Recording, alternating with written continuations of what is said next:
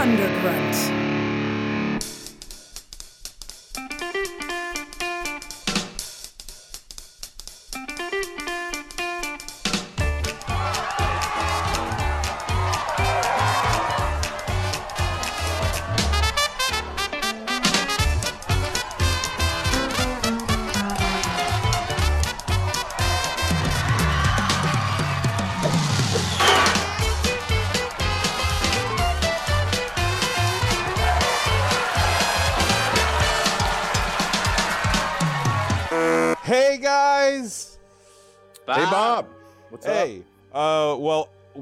To Writers Blockbusters, the show where we treat the final edit of a movie like it's the script.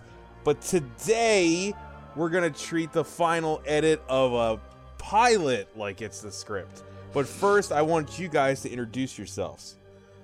I am Jimmy George. I am a screenwriter and script consultant. My Twitter handle is at Jimmy R. George. I am Jamie Nash. I'm a screenwriter and the writer of Save the Cat Writes for TV, Woo! which I'll be which I'll be saying for now on to sell my copies of my of my book that I desperately need to sell. Right. Um, but that's fine. and you're at Jamie underscore Nash on Oh, Twitter, right? At Jamie underscore Nash at Twitter. Right, and I'm Bob Rose, On and Twitter. I am apparently mentioned in Jamie Nash's book, so I'm immortal now. So thank you, Jamie. Man, thank you for Um, that. Yeah, thank you for that. Thank you But- for spell checking. And today we're gonna we're gonna talk about uh, something that I think concerns your book a little bit, which is the pilot episode of Cobra Kai. That's right. That's Yeah. right. It's it's the show that inspired me to write the book. No, it's not. It'd be good if it was. You could lie if you want.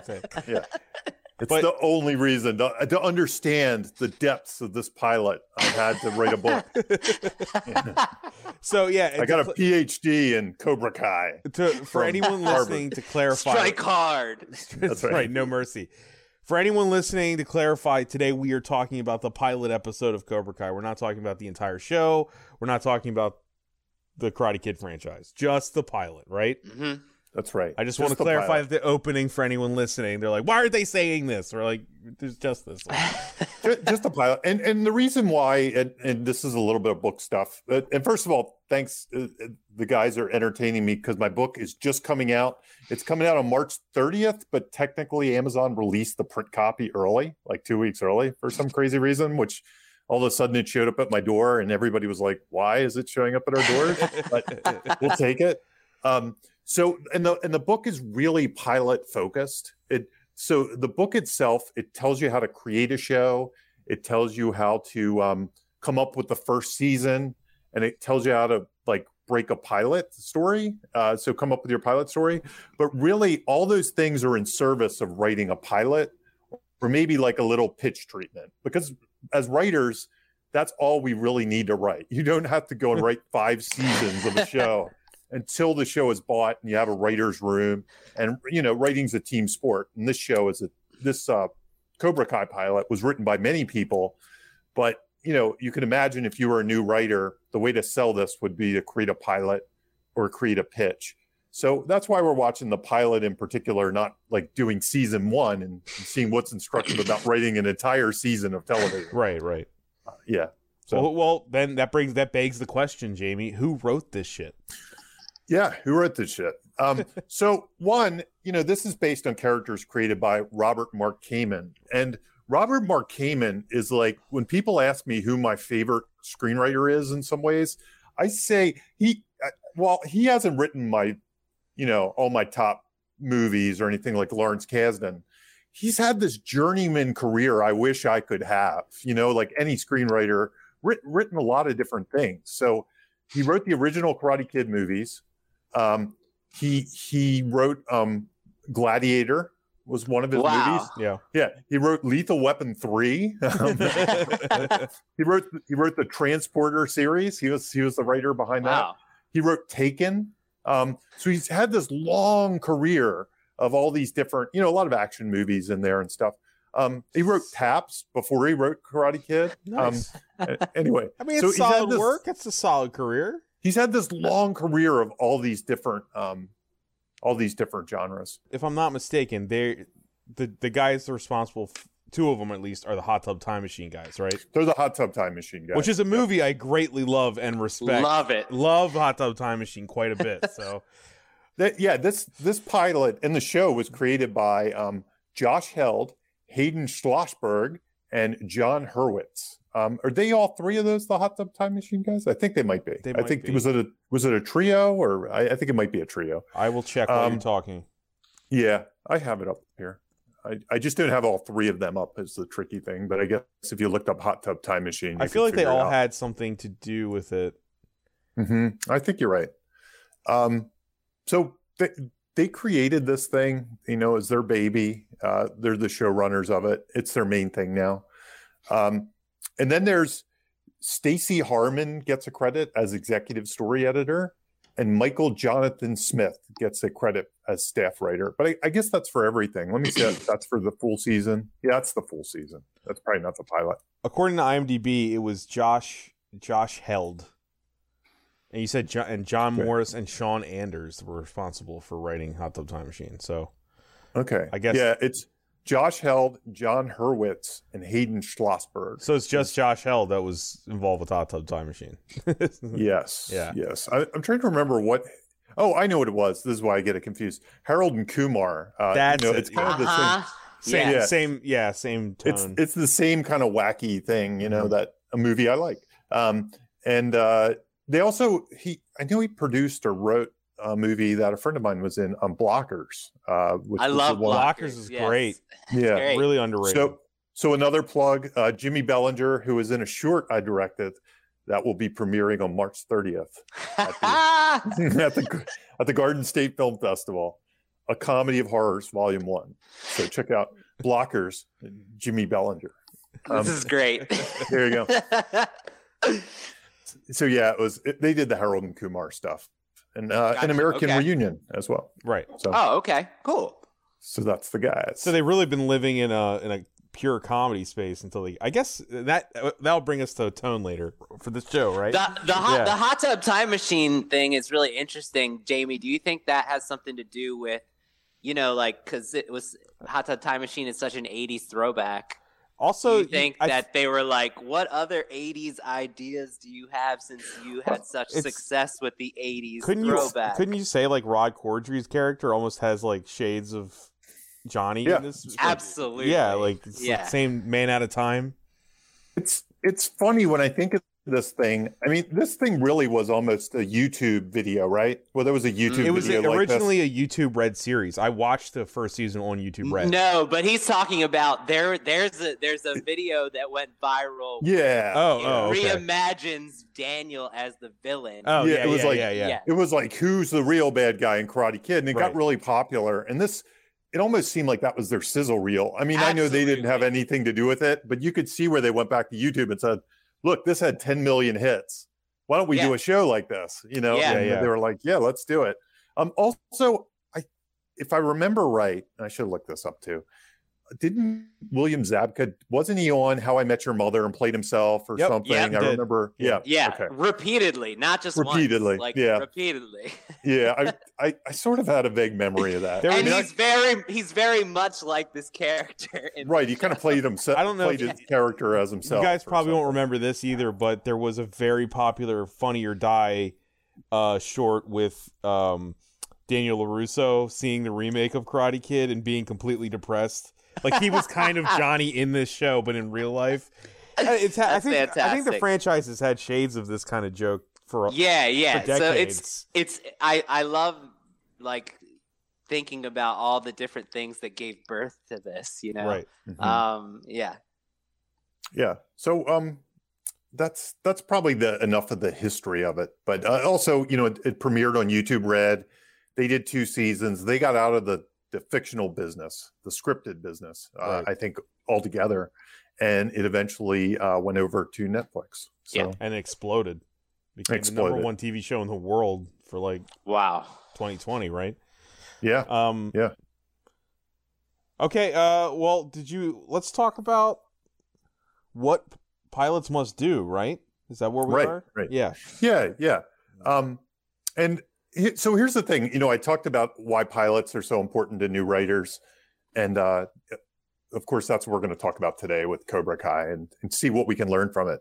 But here's the thing about pilots pilots are, if you want to break into television, they're going to ask you to submit scripts. They're not going to they're not going to let you pitch. Um, the, the funny thing is, most shows are sold by pitches. Like most shows, they'll go to Aaron Sorkin and they'll say, "What do you got?" And he'll go, "I got Cobra Kai." Can you imagine Aaron Sorkin? Aaron Sorkin writing Cobra Kai.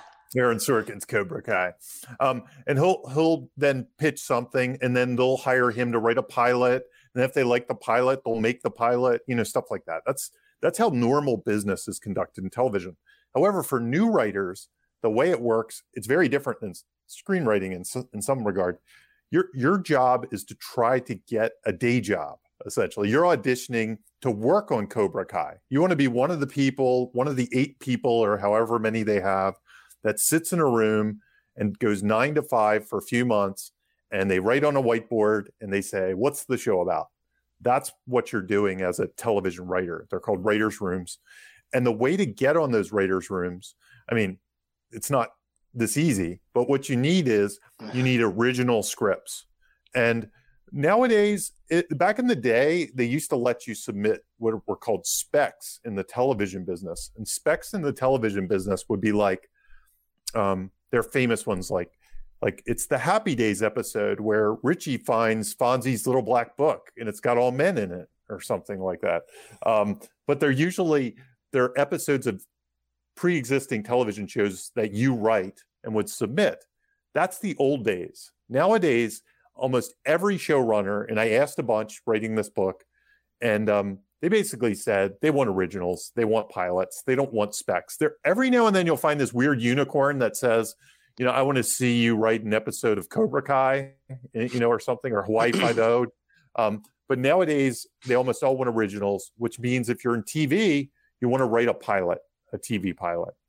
Um, but here's the here's the catch twenty two of TV pilots. It's like the hardest thing to write in screenwriting is right, a TV right. pilot. It is the hardest thing to write because it's it's a sales pitch.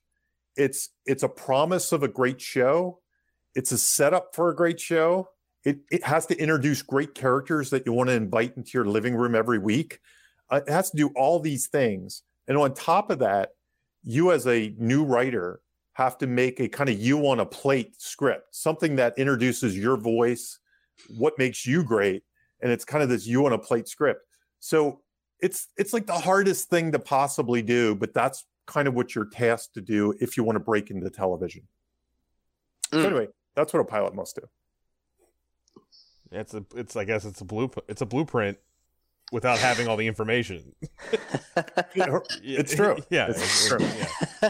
Because in some ways, it's a show pitch, but it also, on top of all those things that I just mentioned, it also has to be a cathartic story because they want to see that you know how to tell a, a beginning, middle, end kind of story. So it can't just be a setup. It can't, you know, if you're if they just asked you to write a setup for a movie, you could do 30 pages of just a setup and then mm-hmm. the thing. But in a TV show, it needs the midpoint twist. It needs the all is lost. It needs all those things. But it also has to be a great setup. So it's this it's this weird, you know, it's it's a very weird task to be able to do, especially for a new writer trying to break in. Hey, do the hardest thing. Hey, write a complete story, but it's not complete at all. Okay, that's right. right? Yeah, right. yeah.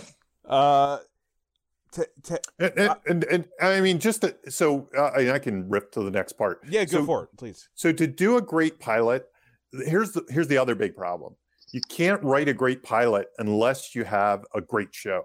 You know, I mean, mm-hmm. you can't write a great pilot for a show that sucks. that'd be really hard. You know, uh, or just a boring. You imagine the worst television show idea. Imagine trying to write a pilot for that. It'd be really difficult.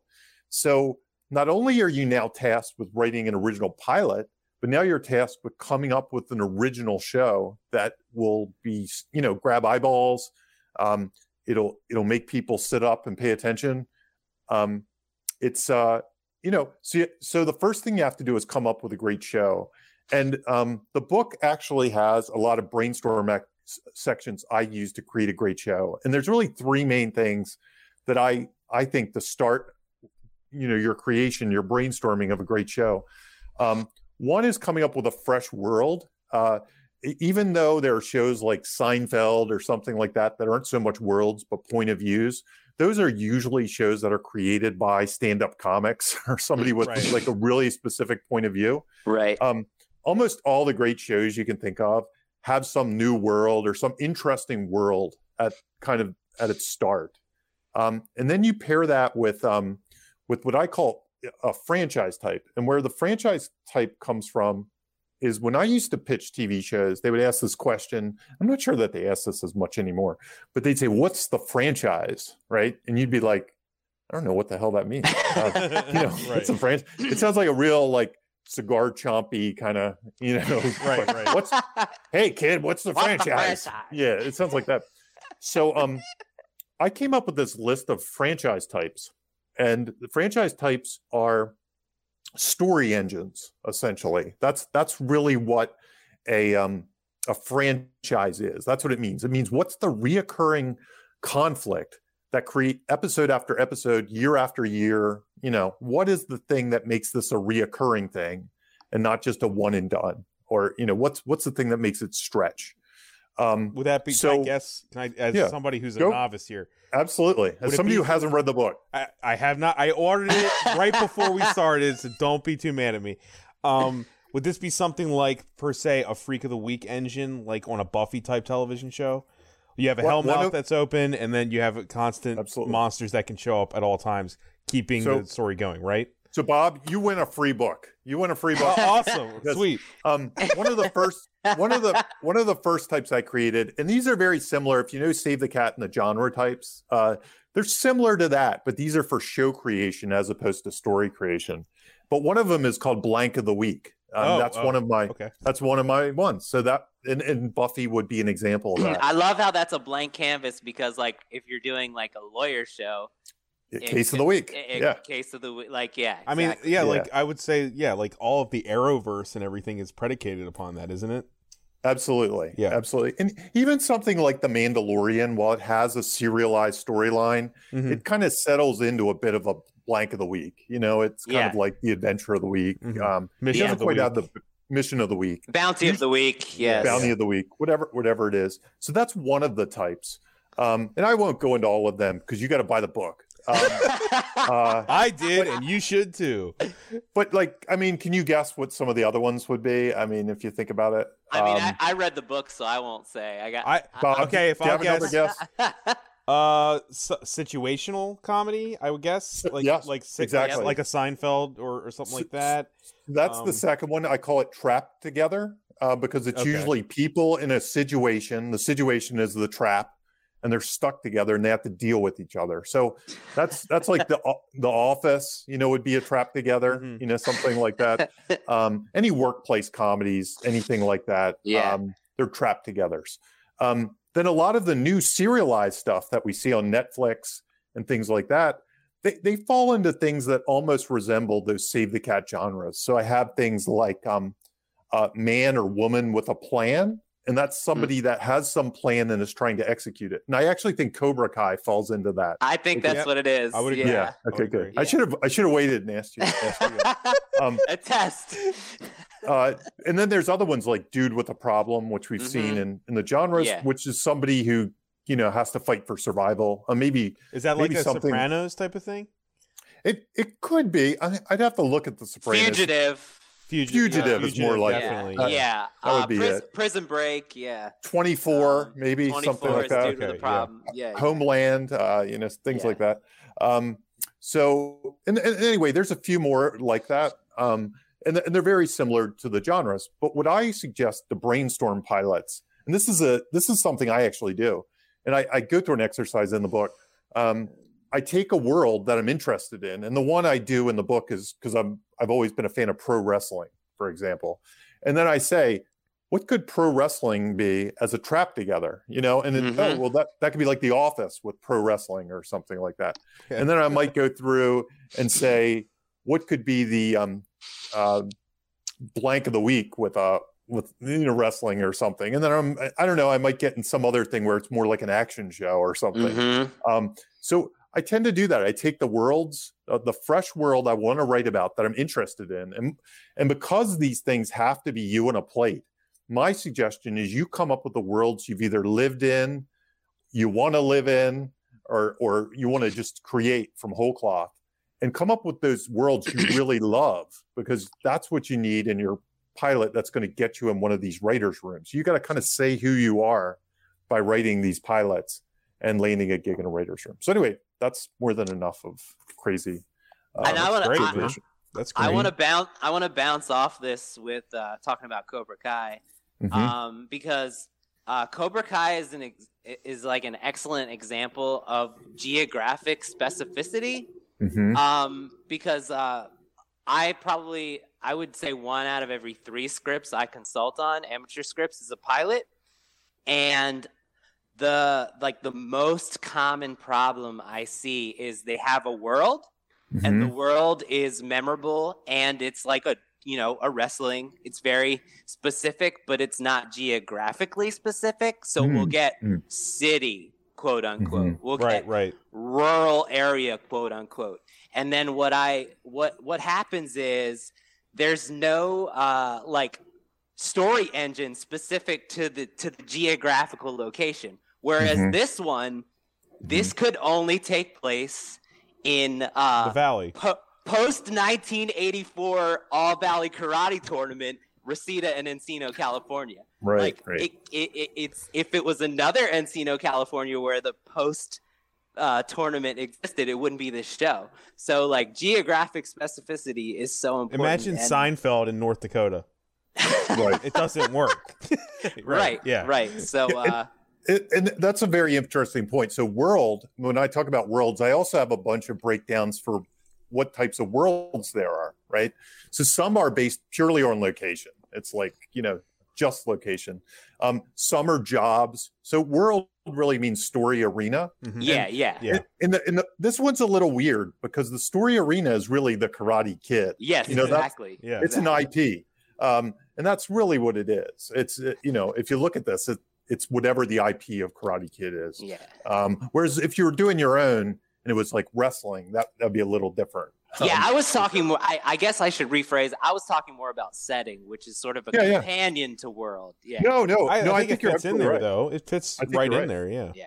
For sure, for sure. I think if you were, you know, I think um, California karate dojos, like if Karate Kid didn't exist, that would be a very, very specific world. Yeah. That you might know, but I might not know. You right, know, right. Um, or like it, was the Danny McBride movie? You know, he had a very specific um fist foot way. Is yeah, the, foot, it was, yeah, the yeah. foot fist way. Yeah, foot, foot fist way. Yeah, uh, that was the one he broke out with. You know, he right. had a very specific set of dojos he was looking at yeah. in that world.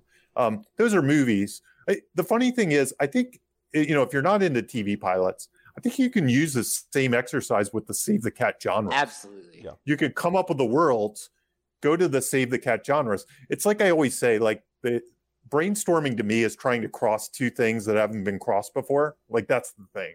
So you might have something boring that's been done a million times, like medical show. But if you come up with the weird twist on the medical show, then it's new again, you know? So MASH. MASH. Yeah. Yep. How, a medical show in Vietnam. Scrubs. I mean, Scrubs. Scrubs uh, yeah. To, to, a lesser extent, maybe um House. You know, it, right. it was Sherlock Absolutely. Holmes. Turns so, into uh, Sherlock Holmes. Yeah. Yeah. yeah so exactly. it's it's combining the two things that is the key. Yeah. The bringing the new thing into the old world. So if you have a world that's been done a million times before, especially if you have authenticity in that world, like if you are a doctor or you worked in a mm-hmm. maybe you were just a somebody that worked at the front desk of a medical place and that's your POV. Um, you know, that authenticity is really important in pilot world, even more so than film world, where film becomes a little bit about high concept and things like that. Um, pilots really become about character and authenticity, I Mm. think. So it's a key thing to think about. which is a perfect segue into tone, right? Tone. Yeah. Yeah, Yeah. Because when it comes to tone with Johnny, right? There's a lot. There's a lot there. There's some nuance. It's it's it's funny because this is a show like my my one friend who lis- Chris who listens to this all the time. Like he and I get in a discussion. He's only watched one episode of the show and he doesn't really li- he doesn't like it. He's like I think it it's kind of cheesy or I don't I don't know what he said exactly. And um I really like this show. Like I can't get enough of it. Like I find it crazily entertaining. But Jamie, I'm right on the same page with you. Like, I want it really bad. Like, I want more Yeah. and more and more, and I don't know why. And I can't tell because it gets really cheesy and cornball, especially in later years. Like this episode, actually, I didn't find it all that cheesy and cornball. Like I found it kind of more straight than what happens later on. Like when you get to I, I season think three, there, there can be some confusion as into Johnny Johnny's own character obsessions and his own like person that seems cheesy, but the actual Mhm. like story, I don't feel that's that cheesy. Like, a, you know, as as someone who is both a fan of the series, and we won't talk about that of the of the Karate Kid movies, Mhm. um, and I haven't seen any episodes other than this one. yeah, Mhm. Um, it didn't come off as cheesy to me. I I felt like, and I wanted to ask you about your where you would put the tone scale for this, Jamie, in a second. Um, what Batman I think- is it? I think it's yeah, Yeah. I think it's satirical of the movies Mhm. Mhm. and and uh, it's satirical of the hyper masculine 80s era that Right. gave birth to the movies and the characters Yes. but simultaneously it has reverence for all of that yeah, Yeah. so it- somehow it strikes this balance of satirical but also loving what That- it came from that's kind of what I wrestle with in my own intellect in some ways is whether I'm watching it ironically or un and I know I'm watching it unironically. I actually get excited like to turn on the next episode. And that's not if I was watching it ironically, I probably wouldn't. But I'm literally like I need to watch what happens next. It's a page turner for me. so Um, so from an yeah. instructional standpoint jamie how would you like say teach the tone scale for this one it's tough Th- This is one I'd almost like be scared to like say to try to emulate. don't you know? try it Yeah, don't yeah. try to emulate it yeah Um, yeah because I have a feeling there'll be a lot of people that try to emulate it and they'll come off Mhm. radically in one But way they, or radically they'll, in the they other. probably won't have the IP to lean on too. they won't. They Mhm. won't. Yeah, Um, yeah it's I- necessary. I, as for the pilot, though, I don't know that it's all that unusual. Like like I said, Jimmy, when you get Jimmy's only watched the pilot. When you get to season three, I mean, It's it's almost it's like bonkers Nickelodeon weird stuff with violence and it's really odd because it really expands the world. It's like if you Okay. think it's like it gets to the point where if you start to think about things too much, then you might start to fall apart a little bit for you. gotcha But gotcha the characters are so good, it doesn't matter. That's where Like- you're at. You know. like it's a show I really can't defend. Like if you- if you know I stand against somebody and they said, "Well, that show's so stupid," blah blah blah happens, and this and that. That would never happen in the real world, and this is so bad. Right. Right. I really, I really don't have a defense for it, but I can say that I just really like it. So it's, it's, it's a really strange show in that regard. And that's it's kind of why I wanted to talk about the tone was because I so just there's wanted so there's like no Jamie- Batman scale like for Jamie, this one. Jamie, I would Yeah. even say as something we talk about in the show often. There's so much coincidence in this show, yes and mm-hmm. later on, even in this pilot episode, I think. But Yeah. I don't care that there is. Yeah. It doesn't bother me yeah but whatsoever. but i Yeah. might i would argue that this is a this is a this No, no, comedy and it's because Yeah, of the like- tone. That's what I'm saying, yeah Jimmy. yeah yeah It's because there's a comedic element to it, and it actually Yeah. surpasses that for me, not making me care. If I was watching The Sopranos and it had this much coincidence, it would bother me. I I actually think there is um, some huge charisma to William Zabka too. Uh, that he absolutely really, yeah he really, in a weird, almost surprising sort of way, that he can pull Yeah, this off. yeah. You know, um, We're not an acting podcast, but yeah. yeah, and it's not, I don't even know that it comes down to acting so much. There's just something else. There's some Yeah. it factor to him to watching in this role. You know, like Yeah. I'm not sure that I want him in another role, but maybe I do. I don't know. But in this role, he just kind of nails he was it. born to play johnny So young yeah, and old yeah. So I, I, I, I, think don't know. I there's an, just there's an uh, the way it's written, and I am talking a little bit farther too. The way it's written is there's an innocence to Johnny, even though Yeah. he's like a '80s asshole bully. He is That's right. completely unencumbered by the society that we currently live in. yeah He doesn't know about computers or cell phones or what kids know. perfect i can't He's wait to he's get to in, that he's an innocent, so he's he's it's weirdly innocent while also being an ass.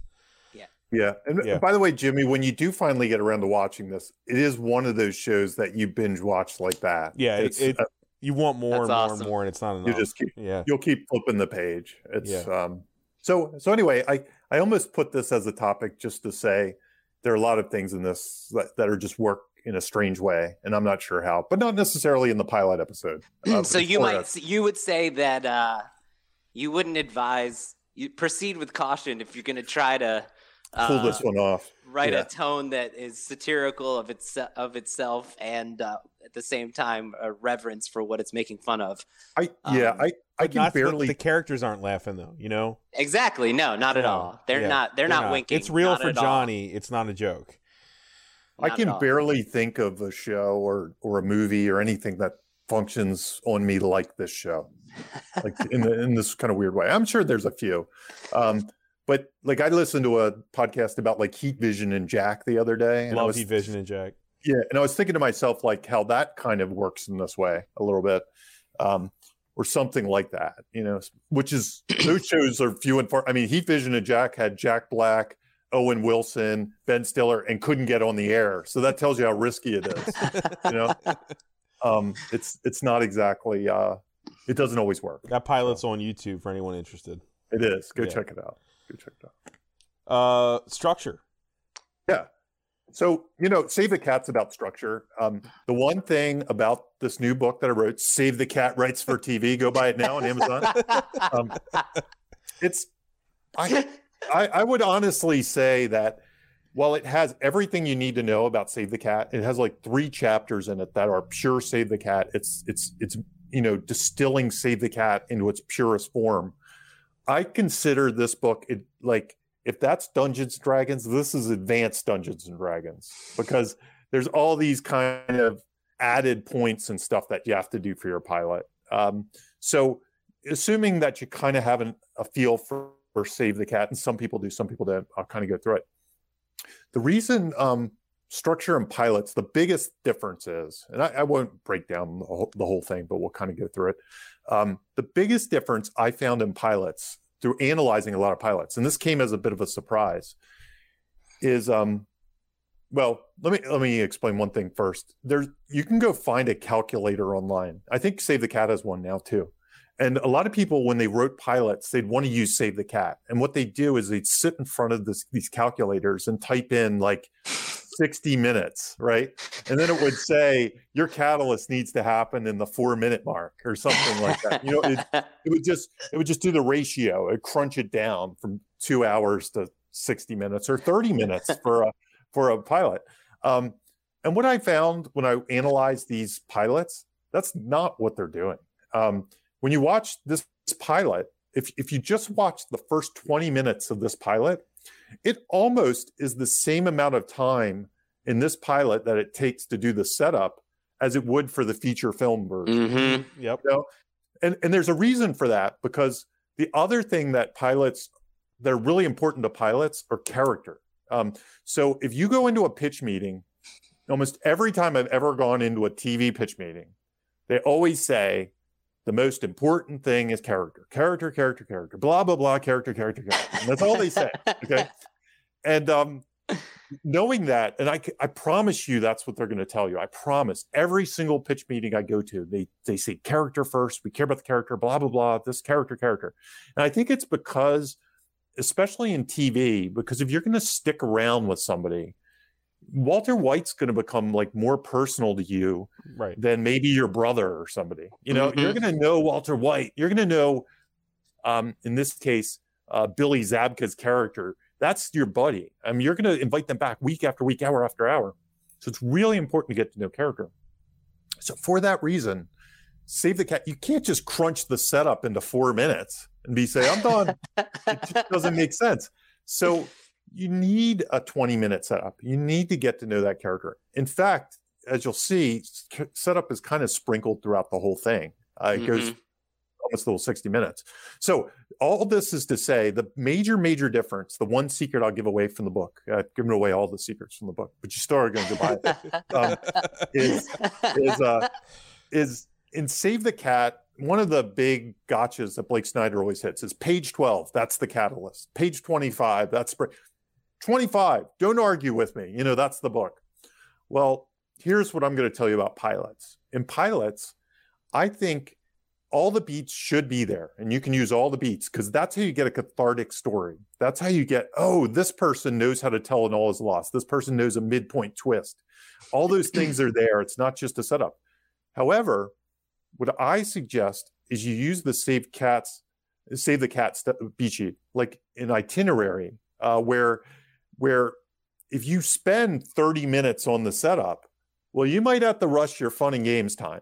Mm-hmm. You know, it's it's a little like um, if you were in Disney World and you wanted to spend 20 minutes at the parade, we all you might only get 10 minutes to explore uh, the Star Wars land or whatever. Right. Um, so that's my suggestion with save with save the cat for TV pilots is you can spend extra time and setup is the place you can spend extra time. And that, that was one thing um, a TV writer told me when I was doing the book. I did some research and I, I asked about this and he said, Oh, yeah, that's definitely a thing. And he said, Think about it this way your first act break, when act breaks in TV are commercial breaks, that's what they're called. They're called act breaks. So every act break is a commercial. That's what they are in TV. Um, your first act break um, is really important. Like if if people aren't into the show, if they don't have buy-in to the characters and things like that, when that first commercial hits, they might just bail. They might flip the station. They might give you that first commercial. So a lot of stories take extra time getting to that act break. Like like it might take 20 minutes to get to that first act break. And they they do all that character stuff that you'd see in a feature film because they need to hook you in the same way a feature film needs to hook you Mhm. and make you want to know what happens next and who you're on But board it's with. more dire in a television show, is what you're saying. It's more the dire. format itself. Yeah. because they're going to decide in that little commercial break whether or not they punt the whole show. And, and you know, we see things on Netflix and stuff like that now, so they don't have commercial breaks. But it's Right. kind of the same thing. Like I'll watch the first ten minutes of a show. And If it doesn't hook me, and I find myself drifting to my computer or something, or You've got looking you can my- easily leave. There's yeah. so much choice leave. now that that's also that's the competition. that's the new commercial. right, Yeah. right. content, It's content. There's so much content. right? never-ending options. So, so anyway, the, that's what the book will walk you through. It'll walk you through some of that pilot breakdown stuff. And and that, anyway, that that's the major difference I wanted to mention. Um, there are a lot of little differences, and we'll go through some of those too. Um, Do you so- want to talk about how uh, this one doesn't exactly have a perfect save the cat for? Yeah, yeah, sure. Yeah, sure. yeah. let's shows talk about that. So, and and that's that's another thing that I realized analyzing a lot of pilots is there's two things you really have to do. You have to get in a certain mindset with pilots because it's easy to watch. Uh, by the way, I don't think Save the Cat works best as an analysis tool. I think it works best as a help you break your story tool, as an inspiration tool. Mhm. Um, so, and I've always said that. I, I say it's not a great if you're going to get hung up on like, what's the Mhm. all is lost of Seinfeld's first Mhm. episode or something. right. You're yeah. doing it wrong. Yeah. Uh, yeah. this is to help you stare at a blank page and say, what do I need to do? It's like a writing partner. That's It's that's- just like log lines. You can't reverse engineer a log line. It works as better as a, as an inspirational tool. it, it's much better pulling things out of you and that and that's why you know it doesn't work for everybody but if you need it and you need that extra help then i think it could be great help for you Yeah. um so here's the thing when i started to analyze a lot of tv shows one of the things you start getting hang up if you've watched the whole season or the whole series you start trying to that works on your head a little bit and you start like oh well this is the setup to the thing and you're trying to set up the whole thing you really have to look at the individual episode and what that's trying to do right? So what is this individual episode about? Um the the tricky part that that jimmy was alluding to is normally a hero goal obstacle stakes. That's what i'm looking for. So we have our hero right? Uh we have johnny. Um what's his goal? This is the big trick in this episode. What is his goal in this episode? What do you what do you guys think it is because the- i was having trouble if I'm grabbing using the if I'm using the right term here, the incite I feel like the inciting incident is until he gets to the Larusso car dealership, right? I mean, his goal until then is just it's kind of just being alive and not being depressed, right? Right. Yeah, for for me, I, I was like, you really like challenged me to go. You know what? This isn't your typical uh, hero goal obstacle. Yeah, it's Uh, not It's story. It's so inner focused. it's inner Like, focus It's so inner focused. I think the goal is to find purpose, Mhm. which is Agree. to find the plan. Right. This is your is the fran- it is a man with a plan franchise. Right. So like the whole goal of the first episode is to figure out what the plan is.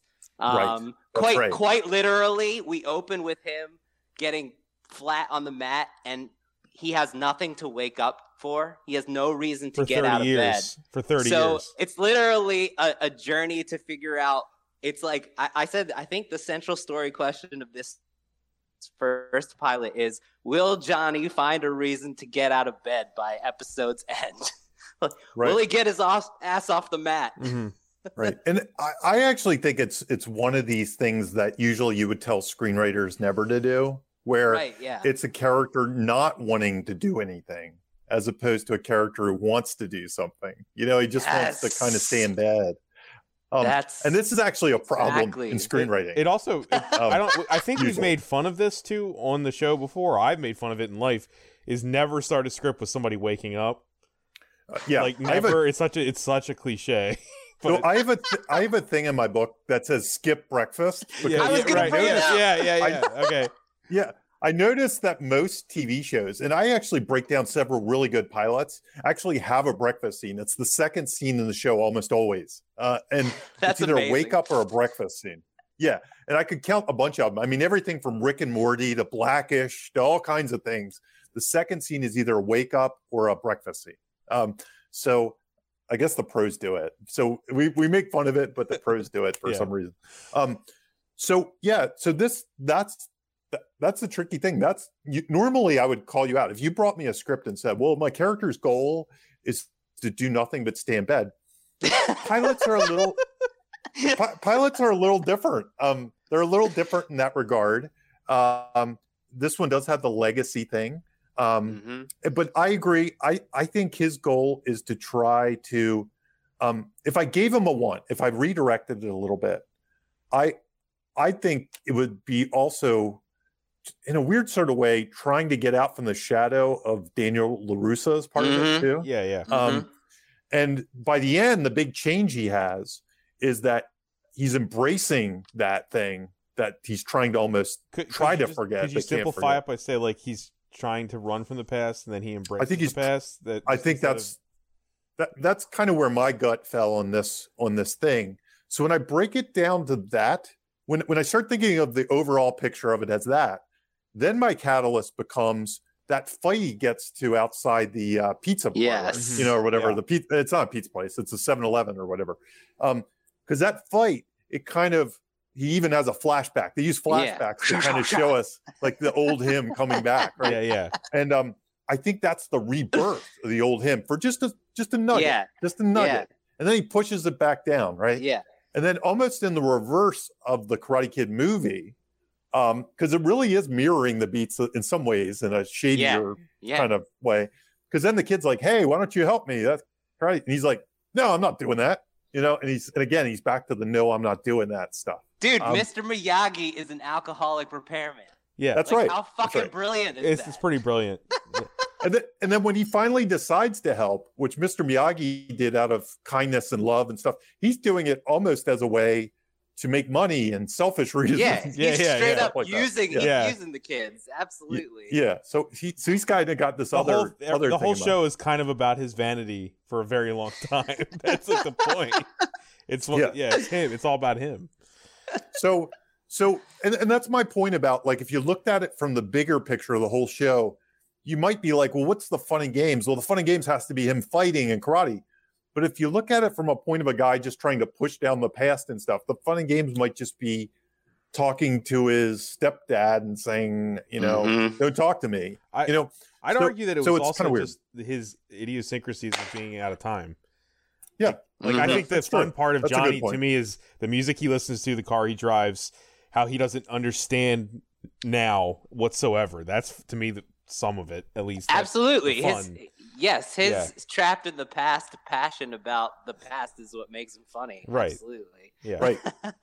um so so anyway to get to some of the major things like going through the story uh, and we'll spend a lot of time in setup because again i think setup is the most important thing in pilots because the whole thing is a setup your Yeah. whole pilot is a setup um, the one thing i noticed when i analyzed all these um, television shows and i did i probably watched 20 different pilots i picked about 12 for the book and um, i noticed there was this weird thing that kept reoccurring and i call it the opening pitch and the opening pitch it's different for every show um, but it's kind of like goes back to the Gilligan's Island theme. Remember the Gilligan's Island Yep. theme? Uh, uh, It literally uh, tells the show Just pitch. it right back in back in your hero tale. tale, yeah. tale, you know, or the Brady or the Brady Bunch, or um, or Beverly Hillbillies, So or all theme these songs ones. that told the story.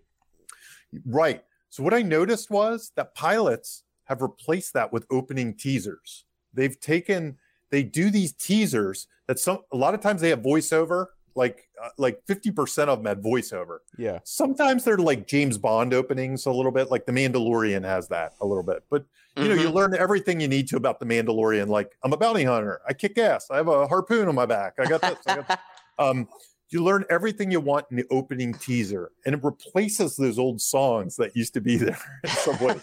Um, That's great. yeah, and in this case, in this case, what you need to know, and we, you know, this show was made for the YouTube generation who might have not seen Karate Kid, so they needed to put in like where Johnny's mindset was in that little opening teaser. You know, th- just through flashback and stuff like that in history. So that's how this one uses that that thing. But you'd be surprised if you go back and watch the pilots you watch, how much heavy lifting they do. Like you could imagine if they didn't do that, how they might have to repeat all this stuff or talk about it or Mhm. something like that. Instead, they just get it out of the way. They're like, scratch that off the list. Let's go from here from this point on. Um, in procedural shows or, or like sitcoms, like Blackish, I can think of. Blackish has this opening two minute teaser where he just tells you, he pitches the show to you. He basically in voiceover, it's a little montage and he's just pitching the show to you. He, you know, he says, he says everything the show's about. He mentions the theme, he does all that stuff. Grey's Anatomy does something similar. Um, a, a lot of shows have characters giving speeches at the beginning that are stating their their their internals. You know, um, so anyway, these teasers It- are super kind of- important. It's funny Yeah. that we're having this discussion only a week after the end of WandaVision, a show that didn't do anything you just said. Yeah, Wa- WandaVision is definitely It's pretty different. weird. I'm, don't want to talk about WandaVision. I just find it interesting that we're coming on the heels of that. Anyway, go ahead. Yeah, the the WandaVision did it uh, each episode. Yeah, right, right, Yeah, that's fine, exactly. yeah. Yeah, Um, but yeah, no, WandaVision, WandaVision definitely is a weird animal. Yeah. Um, it it like the first three shows probably could have been cut out of a normal thing, and you probably could have started in the middle and you know, it, and then started. Uh, but um, it would have been a completely different show. Um, but yeah, so the opening teasers, that's that's that opening pitch thing I noticed that this did. Um, and then it drops us into him waking up for for breakfast, and it does a lot of the things um, normal setups need to do. And, Mhm. and one of them uh, that we were going to talk about is it gives us uh, Johnny's rooting resume. Um, and There's a word Johnny's that we love, right? that's right. That's right. So Johnny's rooting resume is basically a list of reasons we want to cheer what why we want to invite him back in week after week to our living rooms. We have to we have to sell that as writers in that pilot episode. Like that's critical for us to sell that in a very entertaining and fun way. And the weird thing about Johnny, because he's such an anti-hero, because he is the guy who wants to push, he kind of has that reverse rooting resume that Mhm. we talked about in Mhm. the past, where you basically can take the bullet points of a rooting resume and say, what's the opposite? you know, what's Right, right. the converse? I think Jimmy mentioned that he actually tracked as he does. Oh, uh, I some of the tracked and. I tracked and I want I want to go back to it later because there's so much and I feel like the reason this is an amazing pilot more so than anything else is because pretty much every single moment for 27 minutes is a rooting influencer. Yeah. Um and uh, some of the some of the reversals that's really good. So I'm going off of Jamie. You have six. You have eight categories in the in the book Okay. of of rooting influencers, right? You have Mhm. uh, Mhm. I'll, I'll take uh, your word for it. I didn't look it up. I have Jamie's root, uh, rooting For sale on. Amazon.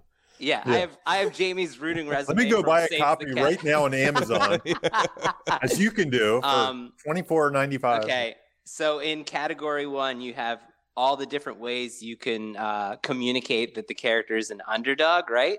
Mm-hmm. And one of those ways you say is we're all weirdos, freaks, or nerds deep down, and we Mhm. empathize with people that don't fit in. He doesn't at all empathize with people who don't fit in. He looks down at their Right, right. vulnerability. Like he he thinks people who are weirdos, freaks, or nerds are weak. Mhm. Um, and so that's like that's one inverse. Um, uh, in category two, it's great. Almost every category we're hitting here an inverse. In category two, Jamie, you have something that that says uh, communicate all these different ways that they care about someone or something. And one of your uh, and he he does have a kid, and that's one of the things that he that he he has a picture of his kid on the fridge, and we Right. learn that he hasn't uh, seen them for a while. And so that's a rooting influencer right now. But the reverse is you said a cause exclamation point. He has no cause. He is Yeah. completely without purpose. Um, so that's like another another very interesting and that's like typically like what you might find with Yeah. like I- Interestingly enough, by the end of this episode, I think we'll put we'll add the cause to his resume. Yes, You know what I mean? absolutely, Yeah. absolutely. Yes, yes. Um, uh, the another category you have here, Jamie, of the rooting resume is they're fun, and and there's lots of reasons he's fun. Like we talked about, Bob, like the '80s, the you know all his love of the right. '80s. He brings back all the nostalgia anyone yeah. would have. Right. He's he drives a shitty Pontiac that's rotting, and he says it's a classic, and the guy who tows it is like, yeah, whatever. Um, his also his his like toxic masculinity is funny. Also, he Right, is funny yeah. himself. the, the line the Yeah. line he says he's like i didn't call her a bitch i said she was bitching at me there's a difference Right, um, right.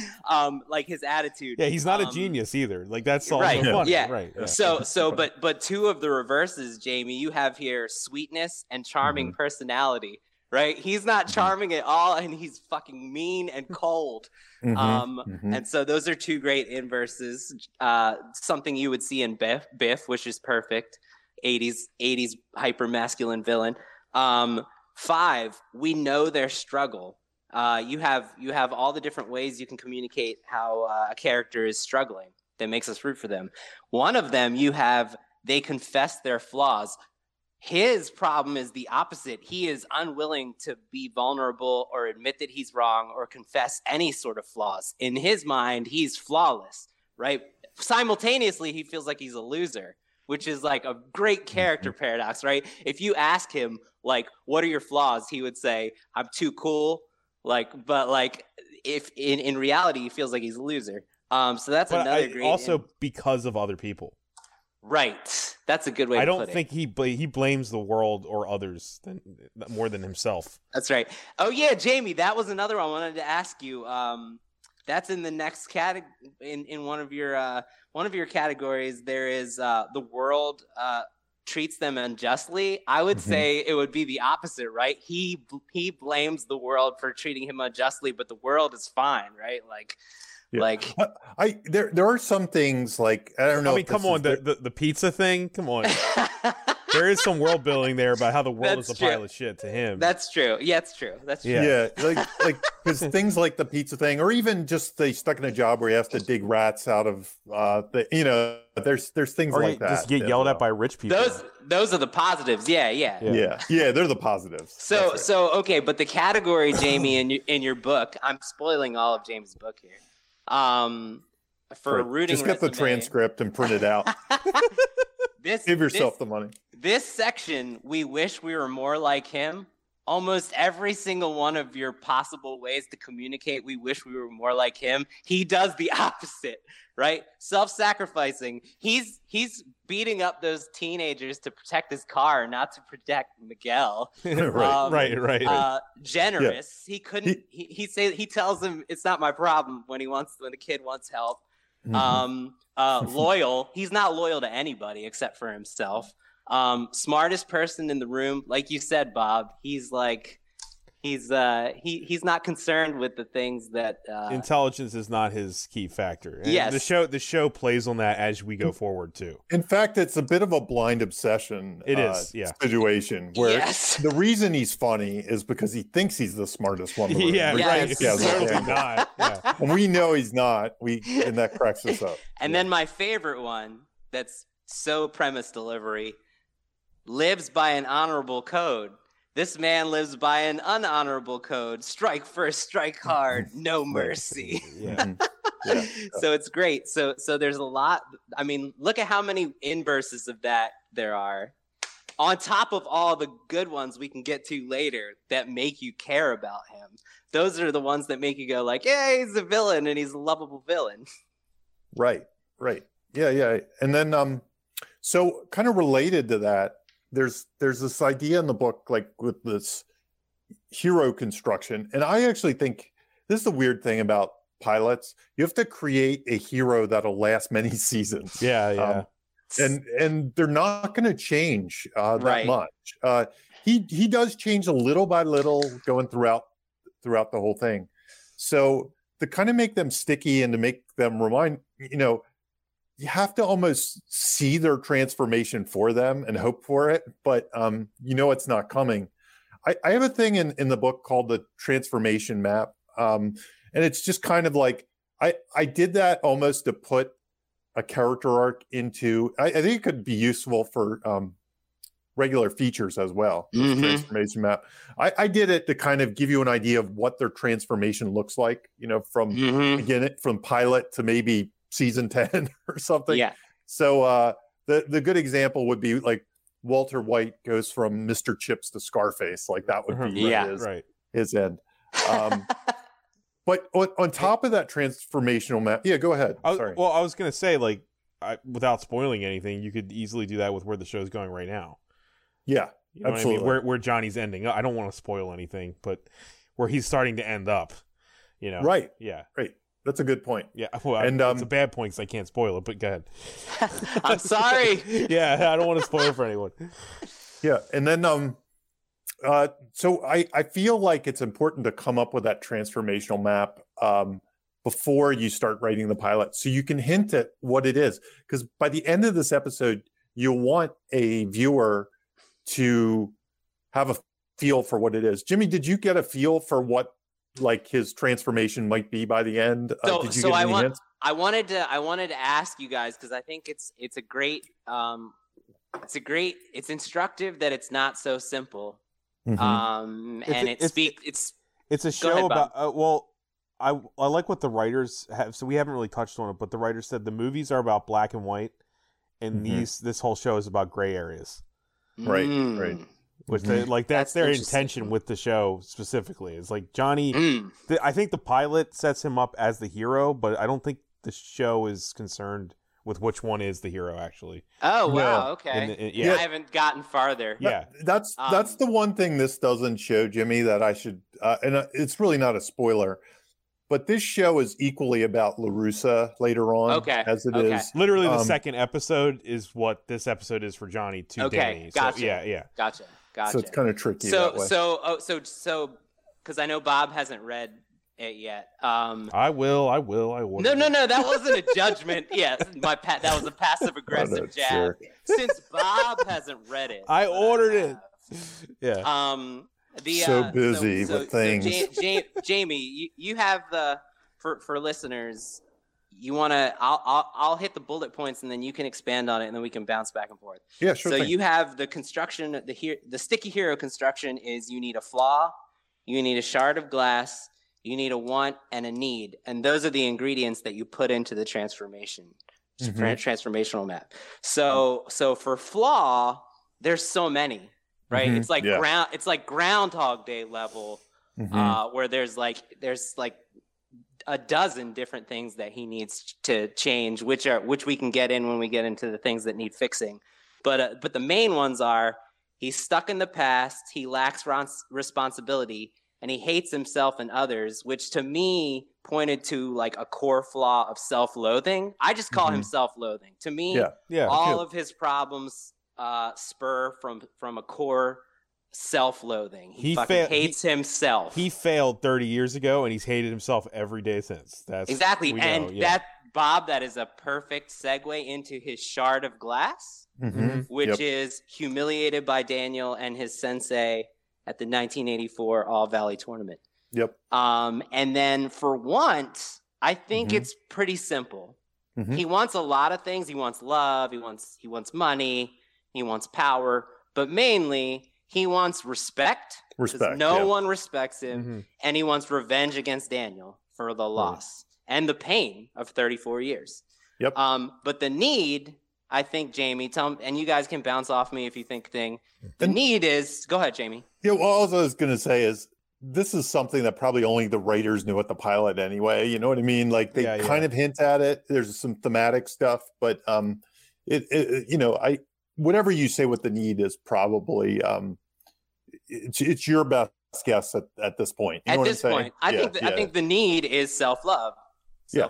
No, I think you're right. You're right. Yeah, I would agree with that. Having seen the show completely. Yeah. in its but entirety, but I but but but it's also to how do you get that? You have to overcome res- trauma.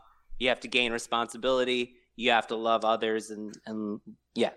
So So, So in in relation to that, and I think you nailed it. You nailed all those things because I would have put the want at self respect, or I'm sorry, not self respect, respect uh, from others. respect. you know? Yeah. yeah, because the want is usually the thing they think will make them happy. Right. You know, so they think if everybody just bows down to them and says, "You're right, Johnny," that'll Yeah. make them happy. but the real fix is something deeper that they need to Mhm. do. which we haven't Um, talked about it, but they I think that's where you his uh, father-in-law comes in, or his fa- not Yeah. father-in-law, his Gotcha. stepdad comes in. Stepdad. We haven't really Mm-hmm. touched on that, but that isn't that whole scene about him not ever having love. Mhm. He only understands respect. He never has understood actual love. Yeah. No one taught him. No one taught him love. Right. Right. Right. How would he know? You're right. He wouldn't. Um. And uh. And that, that gets to the the next thing in, in the book. I have this thing called a broken compass, uh, and the broken compass is, um, I it you know it came from this idea that when you pitch TV shows, um, you kind of have to say, well, what is their flaw and how does that show up week to week? Like that's something they ask you for. Uh, I mean, or or the better shows have. It's like, look, this. It's better to pitch a character's flaws and say, look, this is how it's going to show up week to week. And remember when we talked about Groundhog Day and we said the best stories attack the flaw constantly? mhm. yeah. Yeah. Well, that's that if you're if you have to come up with something before you write five seasons, um, this was a tool, you know, that I that I put in the book to help you come up with it. And the idea I had was if you write the, almost their mission statement, their broken mission statement, like what is Johnny? If Johnny wrote out like all the things he believed in terms of always and never, what would it be? like hot um, babes and beating up like it would be like so. Yeah. It'd be so terrible. Yeah, it would be like I will I will always strike first or whatever. right, you it would just it's be terrible. Like that. Jamie, Jamie, Yeah. I I fucking love this this technique that you've uh, created. After I made it up, I've I, I've been using it and it, it seems very useful. When I get into a scene, I can look at that mission statement and see how the character would react in the scene. That's what I use it for. It's awesome because in the book you do a great job of giving examples of various um of various shows and characters and their Mhm. mission statements. So that so in the book there's a list of there's a big long list of I will never, I will always, I will never always always for various characters that we're familiar with. Mhm. And um we're constantly talking in the show about wrong way approaches and wrong Mhm. way goals. And Yep. this is a great way to brainstorm how to Right. how to how to visualize that, right? Because Mhm. because the constant challenge as a writer is how do you make what's ha- what uh, what the character is going through vocally and visibly measurable and this is like a perfect way to to brainstorm ideas so so i i i thought there were some pretty funny ones with johnny i s- said i will never accept help from others that shows up over and over again Mhm. um i will always hide my feelings Right. um i will never admit when i make a mistake right like he puts the tv up on this what this door Right. Right. Um, right. um i this is this was one that struck me jamie that Mhm. before before your exercise i didn't notice this in the pilot and then watching it back after this exercise i will always fight back he Mm. fights back with the tv client he fights back with his boss Mm, who fires mm, him. He yeah. fights back with the mini mart clerk. He fights back with the homeless lady. He fights back with the bullies. He fights back with miguel. He fights back with his stepdad. He fights back with the girls who hit his car. And then in the end after he leaves daniel's presence he vows to fight back against daniel. Isn't that so that's isn't that also a slight rooting influencer kind of there? That even though he's doing it kind of selfishly, we're kind of somebody who fights for themselves. You you want them to Yeah. succeed in some way, right? And then Jamie, bouncing off your book, uh, Mhm. some things we'll get to later. The one whiff of change compass. I will Mhm. never help others. Right. Right. because in Mhm. the end he says, "Will you?" he- He says, "I'm going to be your sensei." kind, Right. kind of like a, a a Han Solo kind of like I want Yeah. to stick my neck out for others. Yeah. Or, Yeah. it's, Um, it's me first. Right. This is Mhm. this is my favorite thing that, and, and I haven't read the whole book. I've read about hundred pages of it Mhm. for this podcast. More than but- Bob, at least. I have read zero, so I've read the back cover. I mean, this is a this this podcast was to pitch the book, so Mhm. that's why we're doing it. Yeah. Yeah, it's great. It sounds really good. Now I, I wish I didn't even have to buy it. I could have just listened to this podcast. I'm right. kidding. I'm right. kidding. just, just print out the transcript. That's all right, right. um, but yeah, the compass. I stole your thunder there.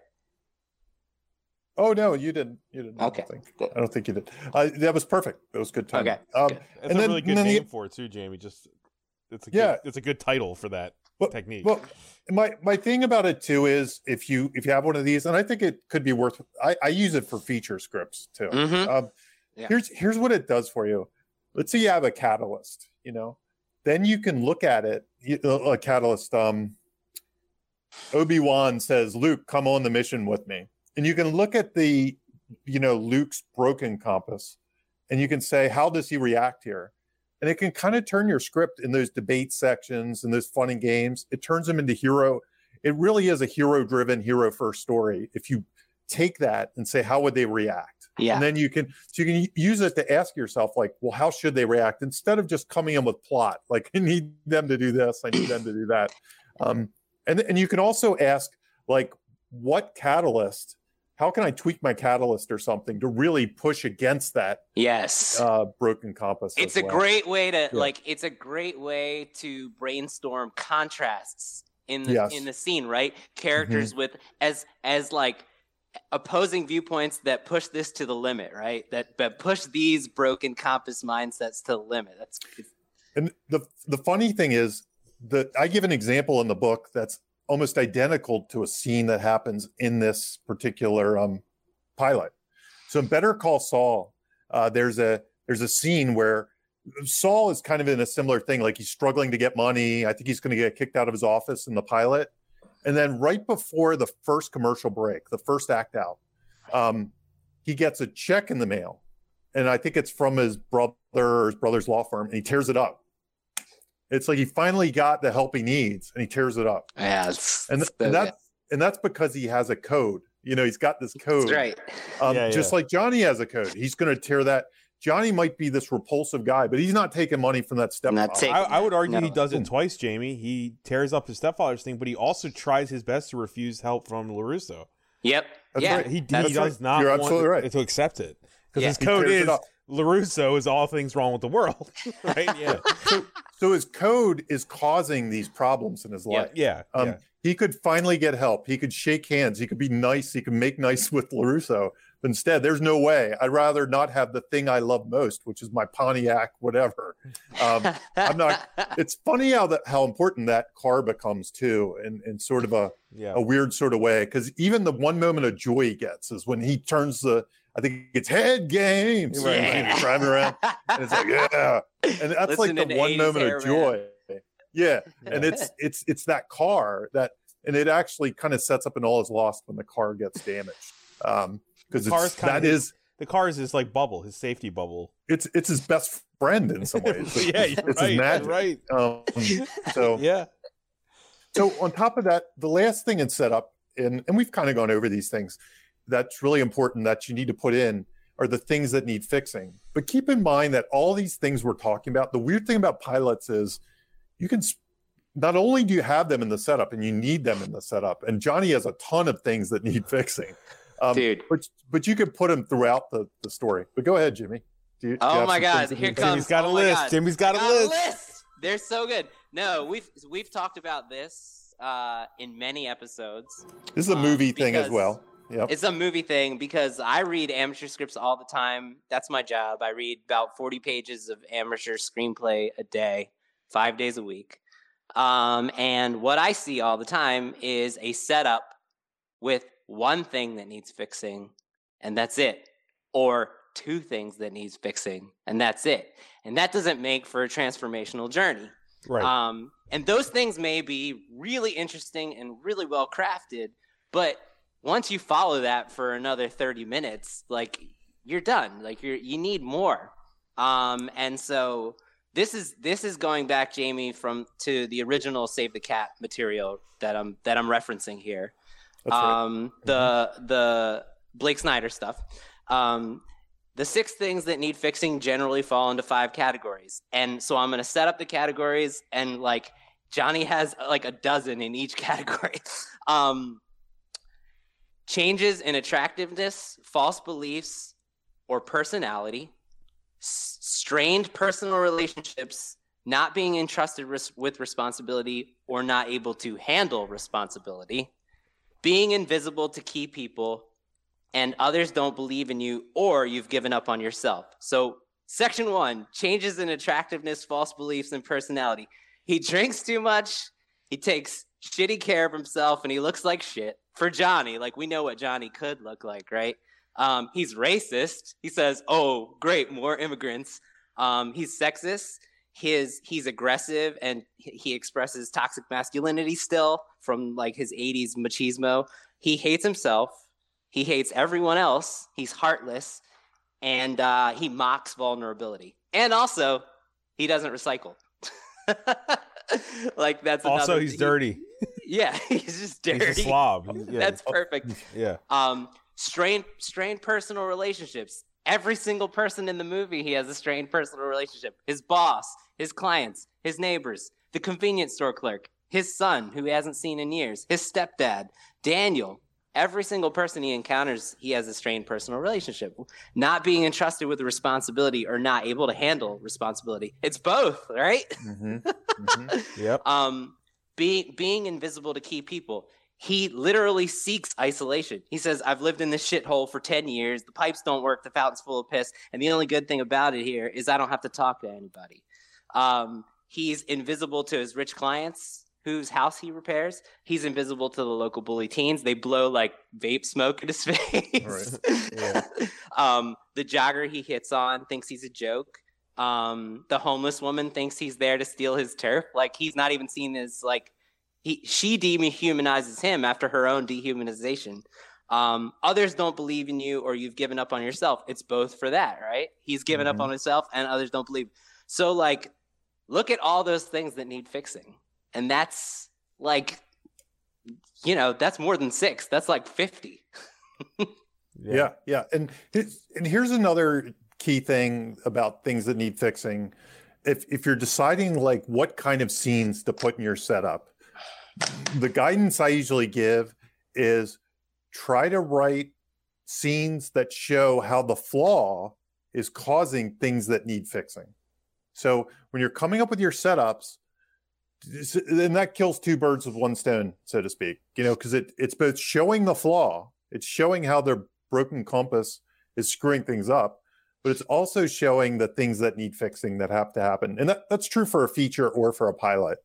Um, the big thing I wanted to say about a pilot, and I listed this under funny games in our notes, but it's really not funny games, is some of these things that need fixing will not get fixed till much, much, much later. They won't get fixed in the pilot. And that's one of these weird advanced Yeah. Dungeons and Dragons things that happens Mhm. in in Mhm. pilot writing because you need to know the balance. You do need setup and payoff in your pilot, but you don't need everything set up and payoff because the audience knows that there's a future. Right. They need they want to watch next week. So right um, these things won't all get fixed. Um, so that's what I that's why I wrote that under the fun and games. I call it it's kind of set up and much much much later or wait for it wait for it wait for it payoff. i love Um, it I, I, Yeah. I don't want to. I don't want to spoil mu- much, but I also find it interesting that while we're talking about how he's broke, he has the broken compass and what needs fixing. I find it interesting how they approach this season. Uh, the first season is that when you find out how Johnny views his old sensei, and you find out that Johnny's actually aware of that character's broken compass and that Wow.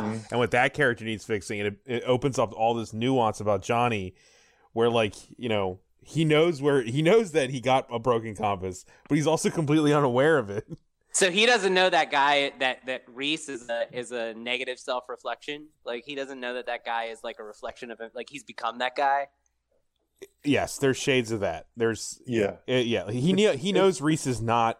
Uh, he knows He- Kreese had his problems.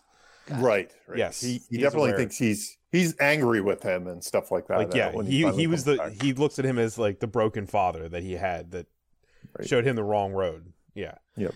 That's season th- season three stuff. Oh But, um, damn! Well, no, no, that's season two. That's they they, Is they- it? yeah, that's season. 'cause yeah, you're right. You're Kreese right. comes I- back in season two. That's spoilers. You know that. You know he's back. I know. Yeah. I've seen the. You've I've seen the trailers and Marketing. Yeah, marketing. right. Yeah, yeah. Yeah. This thing goes to so many different crazy angles, Jimmy. That um, I'm sure it really Hilary gets- Swank is going to be big. there. Hilary Swank's coming back. We all know it. Come on. That's awesome. Yeah. But that brings Uh, us to fun and games, right? Well, that, that's what I was going to say. Is we kinda uh, yeah, I put it, that but- in there. Um, the, the fun and games is kind of weird in this. It's skimped over. You know, it's not exactly uh, like your typical like. When I said if we were writing the feature version of this, this would need karate and things like that. And that's what I mean by when you think of your pilot story, you have to think about how small it is. It doesn't have to have the fun and games of the show necessarily, um, because it again, and this one does. I think you're absolutely right that some of the fun and games is seeing Johnny in the modern world. That's the real The fun and games of of this. water. basically. Yeah, but it doesn't. it doesn't necessarily have Cobra Kai in the pilot, which is really the fun and games of the thing. Is bringing back Cobra Kai and him being a teacher is another part of the fun and games.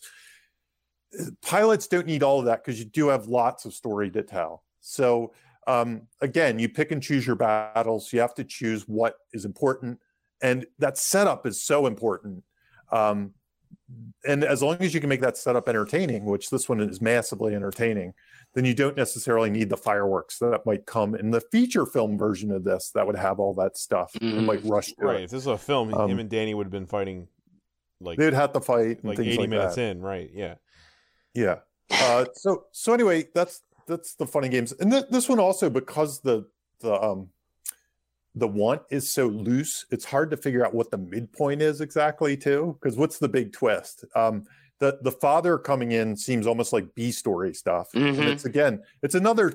What you find with the B story beat in pilots is sometimes that B story beat sets up the B story for the show. So him and his dad, him and his kid, that's set up in that B story beat, right? Mhm. Um, it's not necessarily the B story for the episode.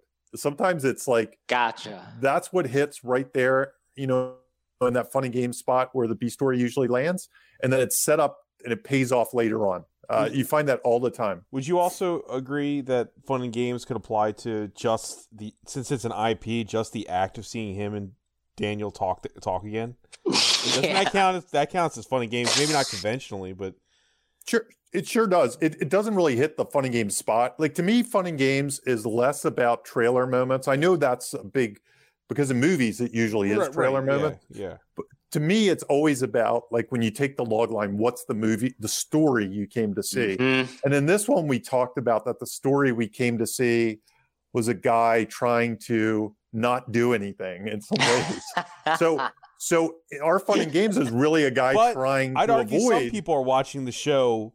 They came to Mhm. see the show for those two. the confrontation. the confrontation. Yeah, Yeah. like that's what Yeah, I'm saying. yeah. Like some people are watching the show for that Oh, moment. You I, know, I, I'm not. I'm not arguing that at all. Oh, I, I think I that's didn't think you were, absolutely yeah. true. I, I think the. I think it's a little different to say like your log line for the pilot Wouldn't be isn't that. your log yes, line for the show. Yeah, your log agree. line for the show is to watch Danny and him fight. Um, so that has to happen over the course of the show.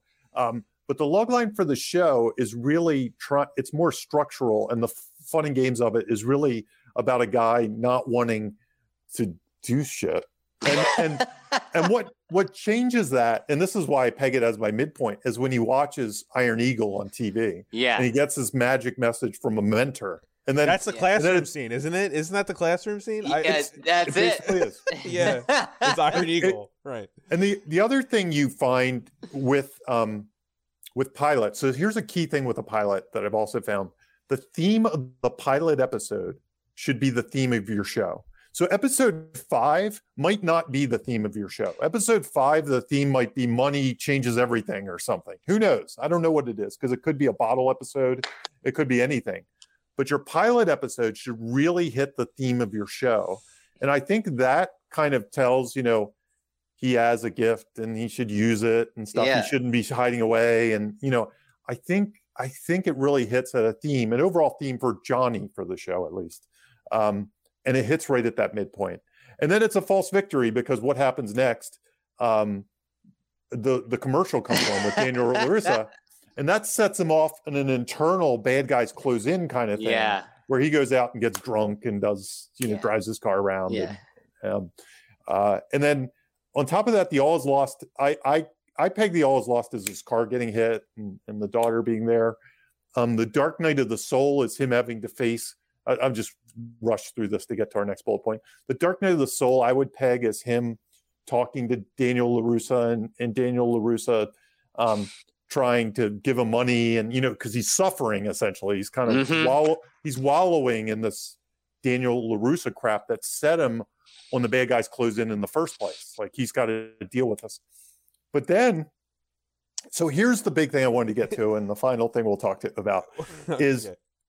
do, do you have a do you have something I, I wanted to say the I don't I I think one of the genius things about the show with I guess this sort of plays on what you're saying, but is that we talk about how like he's so he's so low after 30 years of being a failure he's so low on the line and the thing that he envies and the thing that he hates that he views as success is a guy being a car salesman like that's how low we're talking like you know what i mean like Yeah. is larusso's life really that glamorous like it's fine Yeah, it's yeah, normal but he is a car Yeah. salesman yeah, I would just say Got- like it's they didn't like reach for the stars. Larusso is not a famous karate ins- like fighter or instructor. Right That Yeah. fight didn't actually determine anything about their lives. right. In fact, It most didn't. people have forgotten about Yeah, it. Yeah, they don't give a crap. Um, He- Yeah, they're the only two that care about it. yeah, it that's it. Yeah, Yeah. it just I just wanted to point that out. Yeah. yeah that's a good point Yeah. it's fu- it's funny so Yeah. so so here's the other big thing again you won't have to buy the book now that i tell you the big secret sauce i found analyzing all this stuff i fit what i discovered and this took me some soul searching and some a lot of analysis but what i realized is a lot of tv pilots don't have finales they have break into threes and the break into three is the break into series so it's like so what happens Johnny goes to this all is lost. His car gets messed up. His he meets Daniel. He has to see Daniel. Daniel kind of gives him crap. He can't take it. And then what's he do? He makes a big decision that's that's going to put him in a new direction. In the movie, that new direction would play out in the finale, right? We'd, he'd make a choice. He'd be like, I'm going to fight in the tournament or something. And then the fight would happen. That would be the gather the team, the blah, blah, blah, the blah, blah, blah. Mm-hmm. But in, in, in some TV pilots, not all, but some TV pilots, and a lot of them, once they make that big decision, we're out. That's next week. Because um, and, and, it was a major discovery that I found, and it was kind of a eureka moment that I found, was that pilots don't always have finales. Pilots have this big change decision sometimes at the end that then leads to the next week because it's not over. So you don't have a finale. You know, some pilots do have finales. Some do have a moment where they then decide and then they go through another thing and then they make a change. But a lot of them do not. And and what happens in those, then the finales are almost always, and I can point to a couple as examples. They're usually montages. They're like gather the team montages, Mhm. is what they are. Um, and in this case, you know, tying the headband, doing Yeah. the thing, you know, It's an 80, Um, 80s montage, man. Yeah, yeah, yeah, and and usually there's this thing I call the whiff of change stated. So in a pilot, I believe there has to be some whiff of change. So the character doesn't arc. The character doesn't change. All the things that need fixing don't get fixed. The flaws don't go away. But there's a hint that puts them on the trajectory, right? And in this case, Johnny doing something, you know, something to get out of bed, you know, Yeah. something that's going to put him on a course of learning throughout the many seasons Mhm. that come. The other big thing I learned from analysis is almost all of these shows, almost all of them have this thing I call the whiff of change stated. So the marvelous Miss Mrs. Maisel, like at the end, uh, she has a thing where she asks somebody, um, "Do you like being a comedian?" And it's Lenny Bruce, and he's like, "Yeah, yeah." And she's like, "He likes it," you know, and you can see that she's saying she likes it. Or um, the, I'm spoiling these shows now. The end of the end of the pilot episode of Barry, somebody comes up to him and says, um, he and he, he's at a diner and he goes, he's talking to this girl. He says she's an actor, and um, he says, "I'm an actor too." This one ties the thing up. I'm your sensei. Um, Mhm. it's amazing how many episodes do this, almost to the point that I think if you're writing a pilot episode and you're breaking the story, go to your finale and write that thing into the finale Write in your the outline. line, basically. Just write it. Yeah, Just yeah. write it and then earn it and then go and earn it because it happens in so many of these damn things that it almost feels like you should you should do the same because it, it it's pointing us to next week. It's getting us there. It's saying we have the setup. We're the thing. We're going to move forward. We're on the path. Lost Everything's is in motion. lost. The last line of the pilot is, "Guys, where are we?" Yeah, there you go. There you go. There you go. Yeah, you just just made me thing. think. Yeah. yeah so i, I think I, it's it's amazing how many of these are and a lot of them that i break down the book i'd say 75% of them have the whiff of change stated um, i mean just to give you a bad example like rick and morty ends with um with uh i'm trying to think is it is rick or morty the guy the, the it's it's uh rick is the uncle right is it rick or is it morty Rick. i can't Rick. Rick is his grandfather. yeah i should just do it from uh back to the future Bob, sense. I feel like this would make an amazing supercut. Oh yeah. Well, if you want to give me all those clips, I'll have to download them. Sure. Oh no, that's true. It would, it would make it'd be easy to find them at least. They're all in the Yeah. very They're last the scene. very end, yeah, last Um, scene of the, of the pilot. But at the end of I Rick was and Morty. Yeah, yeah. at the end of Mor- Rick and Morty, he's even going, "It's Rick and Morty. It's Rick and Morty forever. It's Morty and Rick. It's Morty and Rick." And he just Yeah. keeps saying it, and it kind of just says that's what That's what the, show, is, about. and it is. Yeah, Yeah.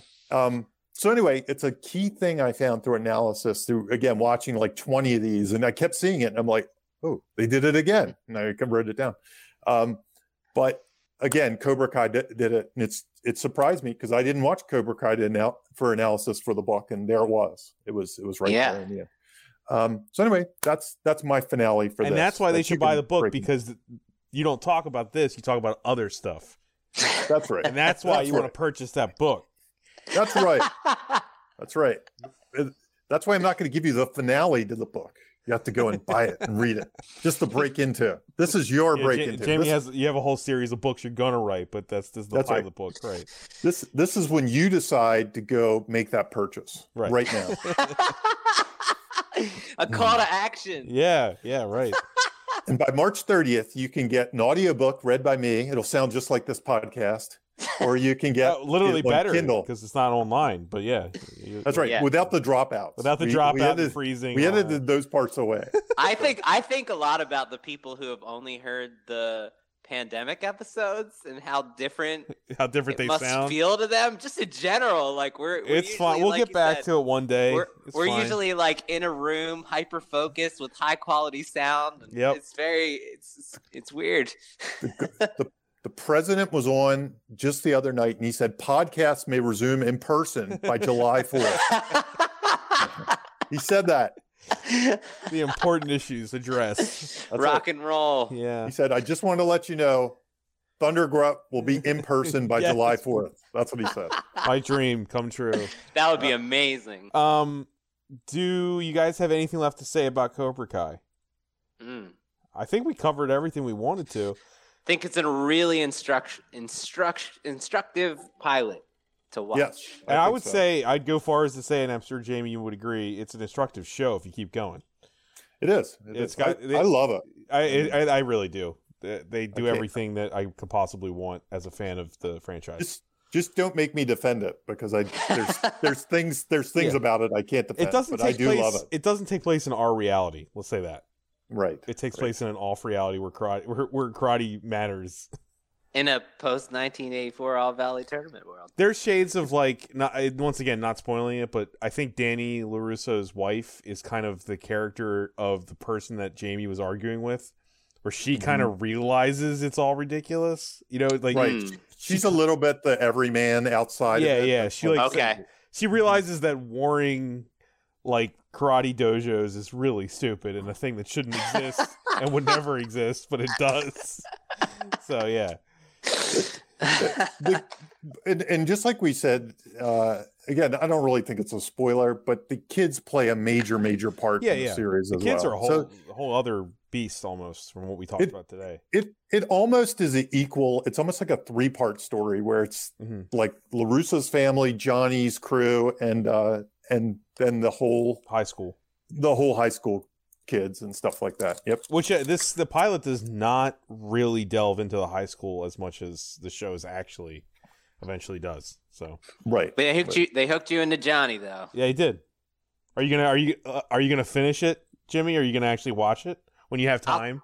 Oh, I'll I'll I'll get there. When you have time.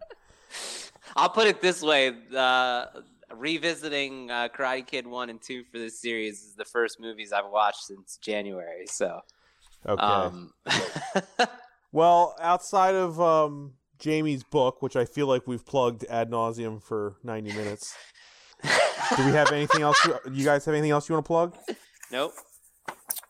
I, Um, I okay, good. Garden State Film Festival, Right. Comedy of Horrors. Uh, check it out if you Jamie, like. that's so awesome. You Yeah, got a- congrats, something man. you're directed Yeah. as well. Jamie's on fire. That's right. That's right. Premiere Man, this of pandemic is when Comedy Jamie of flourished, Horrors. man.